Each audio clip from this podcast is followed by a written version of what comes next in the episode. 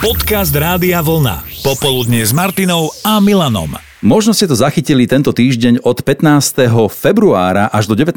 marca beží kampaň Valentínska kvapka krvi a v našom podcaste sa porozprávame so Zuzanou Rosiarovou, generálnou sekretárkou Slovenského Červeného kríža, ktorý celú kampaň zastrešuje a organizuje. Dobrý deň. Dobrý deň, prajem. Dobrý deň. No od marca minulého roka, odkedy sa aj Slovensko objavilo v tejto pandémii, ak to tak môžeme povedať, sa pracoviska Národnej transfúznej služby potýkajú s veľkým nedostatkom krvi. Ľudia, ktorých sa dovtedy darilo presvedčiť, aby prišli darovať krv, zrazu možno, že aj pocítili strach Nezdalo sa im to práve bezpečné a dnes máme naozaj nedostatok krvi, takže kampaň Slovenského Červeného kríža Valentínska kvapka krvi prišla asi ako na zavolanie, možno, že aj vy to tak vnímate.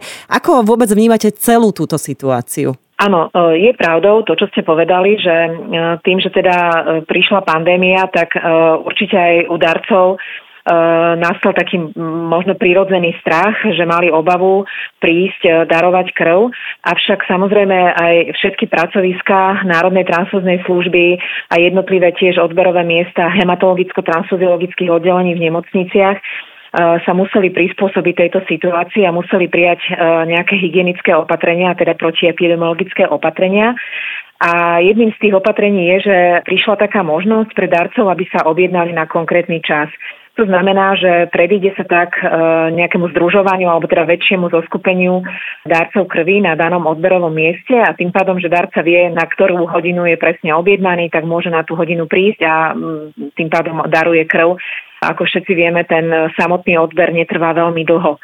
E, je to približne 10 minút s tým, že ešte predtým musí vyplniť teda dotazník a prejsť to vstupné vyšetrenie. Možno naozaj to nezaberie veľa, veľa času, ale toto je jedno z hlavných opatrení, ktoré vlastne bolo prijaté, aby teda e, sa nejak aj predišlo e, združovaniu darcov a teda naozaj, aby sa aj odbural ten strach u darcov, že pokiaľ je naozaj darca zdravý a teda mm, na otázky tzv. checklistu, ktoré sa týkajú e, vyslovene koronavírusu a teda prípadného ja neviem, styku s osobou, ktorá je pozitívna, a sú tam teda jednotlivé otázky na, na koronavírus. E, v prípade, že má negatívne odpovede, tak naozaj by sa nemusel ničoho báť a môže spokoji darovať krv lebo, lebo darovanie krvi naozaj nemôže prestať, pretože pacienti, ktorí sú odkázaní na darcov krvi, naozaj nemôžu dostať inú náhradu krvi, len teda krv od iného človeka. Naozaj prosíme, aby sa nikto nebál a kto je naozaj zdravý a splňa všetky podmienky, naozaj môže pokojne darovať krv naďalej. Záleží na každom z nás, ktorý môžeme teda darovať krv, či jej bude dostatok a zvlášť aj na prvodarcoch. A viem, že na to sa zameriava aj valentínska kvapka krvi, aj na týchto prvodarcov. Je ťažké presvedčiť e, aj mladého človeka, aby to skúsil prvýkrát?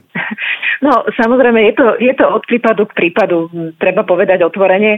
Niekto naozaj e, potrebuje dlhší čas na rozhodovanie. E, možno, že sa rozhodne nakoniec vďaka iným pozitívnym prípadom vo svojom okolí že iní, iní kamaráti, priatelia, príbuzní sa rozhodnú darovať krv a teda sa rozhodne aj daný mladý človek.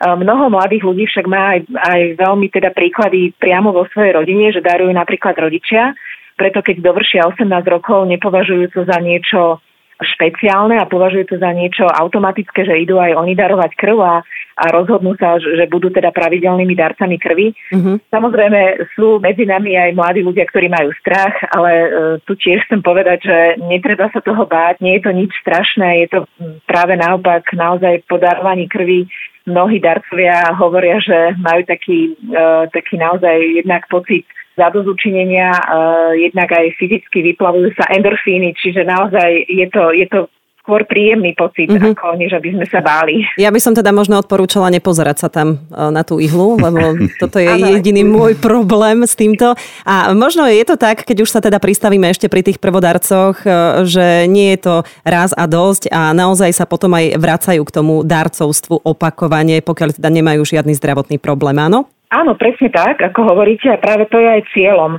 Isté, môžu sa stať niekedy situácie, že ste dočasne vyradení, ale práve to je aj našim cieľom hovoriť o tom, že je veľmi dôležité, aby ten darca, ten prvodarca, ktorý sa rozhodne a teda ide darovať, aby to nebolo len rozhodnutie len také ad hoc a jednorázové, ale aby pritom aj naozaj zostal, aby bol tým pravidelným darcom krvi, lebo to je, to je práve nesmierne dôležité, pretože tak vlastne docielime naozaj tú pravidelnosť a pravidelnú zásobu. Aj pravidelné darovanie krvi je naozaj veľmi dôležité. Ako zasiahla pandémia do podmienok pri darovaní krvi, to už ste spomínali vlastne úvodom. Vieme, že teda mobilné odbery boli celkom pozastavené. Čiže treba navštíviť niektoré z pracovísk Národnej transfúznej služby alebo hematologického transfuziologického oddelenia v nemocniciach na Slovensku a treba sa objednať dopredu. Áno, je to tak. No, vzhľadom na túto situáciu mobilné odbery boli zrušené. Veríme, že to je, bude len dočasne, že sa vrátime k tomu, keď odznie táto situácia. A, ale teda áno, mobilné odbery sú zrušené, preto je možnosť len teda na odberové miesta či už je to teda pracovisko Národnej transfúznej služby alebo HTO mm, oddelenie e, v nemocnici danej konkrétnej. Nie je možné ísť na mobilný odber, bohužiaľ. E, kampaň Valentínska kvapka krvi beží na Slovensku už 26. rok. E, neviem, či to máte vôbec spočítané, že koľko tých prvodarcov sa vám počas tých predchádzajúcich 25 rokov podarilo získať. Je tam nejaké číslo alebo, alebo by to bolo nejaké veľmi, veľmi zložité číslo povedať teraz na vás? Za každú kampaň sme, mali sme také číslo, že sa to hýbalo približne okolo 4 tisíc mm-hmm. darcov, prvodarcov, ktorí sa rozhodli, e, či už počas valentínskej kvapky krvi, alebo počas ešte druhej kampane, ktorú robíme na jeseň študentskej kvapky krvi. Toto číslo sa takto približne pohybovalo, že sa rozhodlo okolo 4 tisíc prvodarcov darovať krv, čo bolo samozrejme veľmi, e, veľmi úspešné číslo za tie roky, priznám sa, v tejto chvíli hneď to nemám zrátané, e, že koľko to bolo e, za tých 26 ročníkov, ale určite to číslo, keby sme to len takto rýchlo znásobili za 10 rokov, ostatných 10 rokov, tak keď zoberieme, tak je to 40 tisíc. Mm-hmm. Za 10 a pomaly už vyše 100 tisíc za tých 25. Tak, áno, mm-hmm. presne tak, keby sme to takouto jednoduchou matematikou. Hej. A keď sa na to pozrieme, že úplne prakticky mnohí darcovia prekonali COVID-19, môžu ísť darovať krv? Áno, e, nie je to prekážka. Kto prekonal, prekonal e, COVID-19, môže ísť darovať krv. Tá podmienka je minimálne 14 dní po vyliečení, teda ešte musí počkať a teda mať negatívny test. Nie je to ale problém, nie je to prekažka. A vieme, že ktorá krv chýba najviac? Že to môže motivovať tých ľudí? Červená.